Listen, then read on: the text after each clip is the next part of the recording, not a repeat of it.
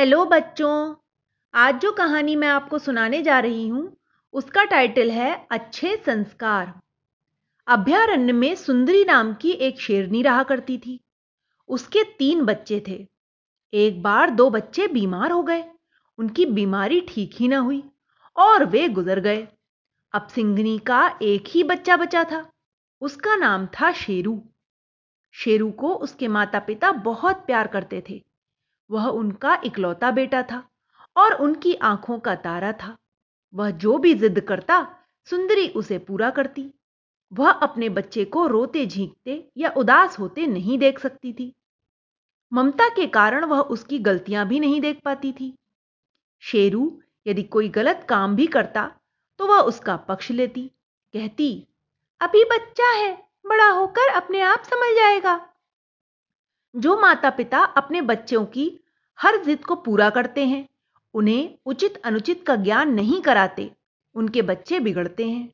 माँ के लाड़ दुड़ार की अधिकता से शेरू भी बिगड़ता चला गया।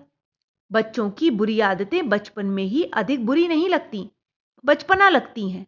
सभी हंसकर टाल देते हैं। पर बड़े होने पर छोटी मोटी खराब आदतें भी बहुत बड़ी बुराई लगने लगती हैं। वही जानवर जो बचपन में शेरू को लाड़ और दुलार करते थे। अब रोज रोज उसकी शिकायतें लेकर आने लगे। एक दिन जग्गो लोमड़ी आकर रोने लगी। महारानी जी, आप कृपया अपने बेटे को समझाइए। मैं खाने की खोज में गई थी। मेरे दो छोटे छोटे बच्चे हैं। झाड़ियों के पीछे लेटे थे। बेचारों की आँखें भी अभी ठीक से खुल नहीं पाई हैं। शेरू लल्लू वहीं गया और खेल खेल में उनकी आँखें इतनी ज़ोर से दबा आया कि अभी भी उनमें से खून निकल रहा है। आप चलकर देखिए तो तनिक। हाय, मेरे बच्चों की आँखें ना फूट जाएँ कहीं। यह कहकर जग्गो लोमड़ी से सकने लगी। सुंदरी तुरंत उसके साथ वहाँ दौड़ गई। सुंदरी ने जग्गो के बच्चों की आँखों पर जड़ी बूटी बांधी। बहुत प्रयास किया तब जाकर कहीं खून बहना बंद हुआ। एक दिन लाली गिलहरी आई और कराहती हुई बोली, देख लीजिए महारानी अपने सपूत की करतूत मुझे ज़बरदस्ती पकड़कर सोते हुए हाथी दादा की सूंड में घुसा दिया। उनकी सूंड में घुसने से उनकी सांस रुकने लगी। हड़बड़ाकर वो उठ बैठे। उन्होंने ज़ोर से छींका तो सूंड में बैठी मैं दूर छिटक गई।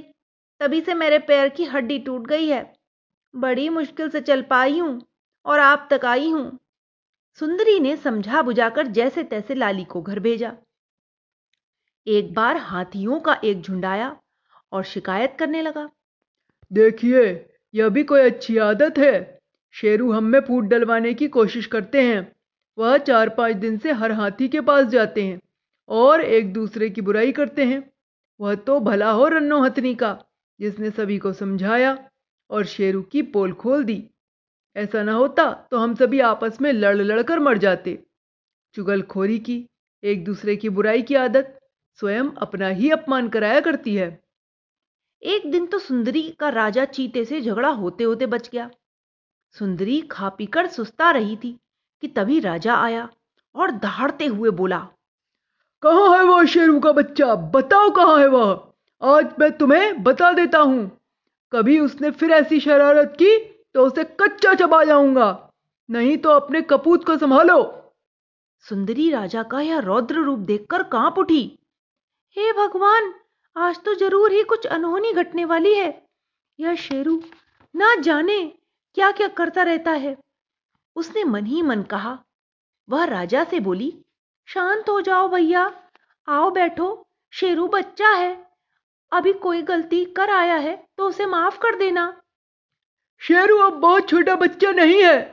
फिर बचपन में यदि खराब बातें नहीं छुड़ाई जाएँगी तो बड़ी होकर भी बनी रहेंगी। सुनो, सुनाता हूँ आज की घटना। बताता हूँ कि तुम्हारा शेरू कितना धूर्त है। मैं अपने छोटे छोटे बच्चों के लिए ताज़ा शिकार लेकर आया। मैं वहाँ से थोड़ी सी देर के लिए हटा कि शेरू सारा मांस लेकर वहाँ से भाग गया। मुझे जब पता लगा तो मैं उसके पीछे दौड़ा। वह साफ़ झूठ बोल गया। कहने लगा कि मैं अपने आप शिकार करके लाया हूँ। मैंने कसकर एक झापड़ मारा तो भागता ही नज़र आया। आज तो छोड़ दिया है। पर आगे से ऐसा कभी हुआ तो उसे जान से हाथ धोना पड़ेगा। आप ही बताइए, झूठ बोलना, चोरी करना, ये कोई अच्छी आदतें हैं? क्या यही सिखाया है आपने अपने बेटे को? राजा चीता कह रहा था। सुंदरी का सिर लज्जा से झुक गया। वह शेरू के पक्ष में एक शब्द भी न बोल पाई। उसे विश्वास था कि शेरू ज़रूर ऐसा ही शरारत का कोई काम करके आया है। उसने बड़ी मुश्किल से राजा को वापस भेजा। सुंदरी अब बड़ी परेशान थी। वह समझ नहीं पा रही थी कि क्या करे, क्या ना करे। शेरू को समझाती तो उसकी बात कानों पर ही उतार देता। उसकी शरारतें और बुरी आदतें दिन पर दिन बढ़ती जा रही थीं। जंगल के सारे जानवर उससे परेशान थे। सुंदरी को डर था कि वे सब मिलकर कहीं किसी दिन उसे मार न दें। सुंदरी की इसी चिंता में गुल गुल कर दुबली होने लगी। एक दिन सुंदरी उदास बैठी थी। तभी उसकी सहेली वीरा आई और आश्चर्य से बोली, अरे, तुम इतनी दुबली क्यों हो गई हो? यूँ उदास क्यों बैठी हो? सुंदरी ने अपनी उदासी का कारण बताया। वीरा कहने लगी, देखो बहन, बच्चे माता पिता के व्यक्तित्व का परिचय देते हैं। प्रत्येक माता पिता का कर्तव्य हो जाता है कि बचपन से ही बच्चों में अच्छी आदतें डालें। उन्हें अनुशासन का पालन करना भी सिखाएँ।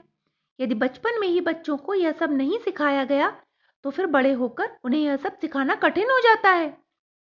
यही तो है, यही तो है, सुंदरी सिर हिलाकर बोली। वीरा फिर आगे बोलने लगी, अभी तो बहुत नहीं बिगड़ा है, अभी भी समय है। जब तुम शेरू को सुधार सकती हो, अपनी गलती का परिमार्जन कर सकती हो, गलत करना जितना बुरा है, गलती को समझकर उसे न सुधारना उससे भी बुरा है। सो तो है ही, सुंदरी बोली। सोचो कल को बड़े होकर जब शेरू बुरे काम करेगा तो क्या तुम्हारा नाम बदनाम ना होगा? सब कहेंगे, यह सुंदरी का बेटा है, सुंदरी बहन माता पिता बच्चे को जन्म न दे। यह इतना बुरा नहीं है, जितना बुरा है कि वे अपनी संतान को योग्य न बना पाए। बोलो, मैं क्या करूँ? कैसे सुधारूं उसे? सुंदरी व्याकुल होकर पूछने लगी। वीरा बोली, तुमने अपने लाड़ प्यार से उसे बिगाड़ा है। अब अपने दिल को तनिक कड़ा कर लो। जब वह गलत काम करे, तब उसे तनिक भी प्यार ना करो। पर जब वह थोड़ा सा भी अच्छा काम करे, उसे पूरा पूरा प्यार और प्रोत्साहन दो। शेरू की समझ में यह बात आ जानी चाहिए कि तुम्हारा प्यार अच्छाई के लिए ही है।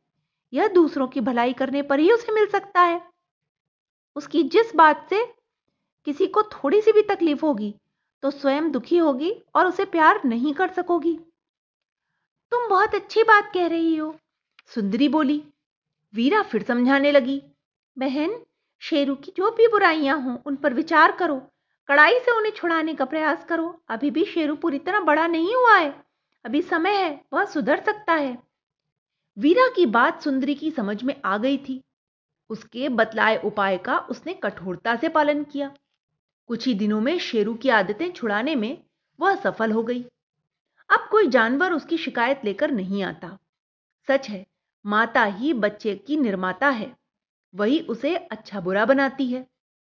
तो बच्चों, इस कहानी से हमें यही शिक्षा मिलती है कि बच्चों में जो भी आदतें बचपन में पड़ जाती हैं, वे जीवन भर उसका साथ रहती हैं। इसलिए बच्चों में हमेशा ऐसी ही आदतें डालनी चाहिए जो अच्छी हों और जिनका उसे अच्छा प्रतिफल मिले। Okay, bye.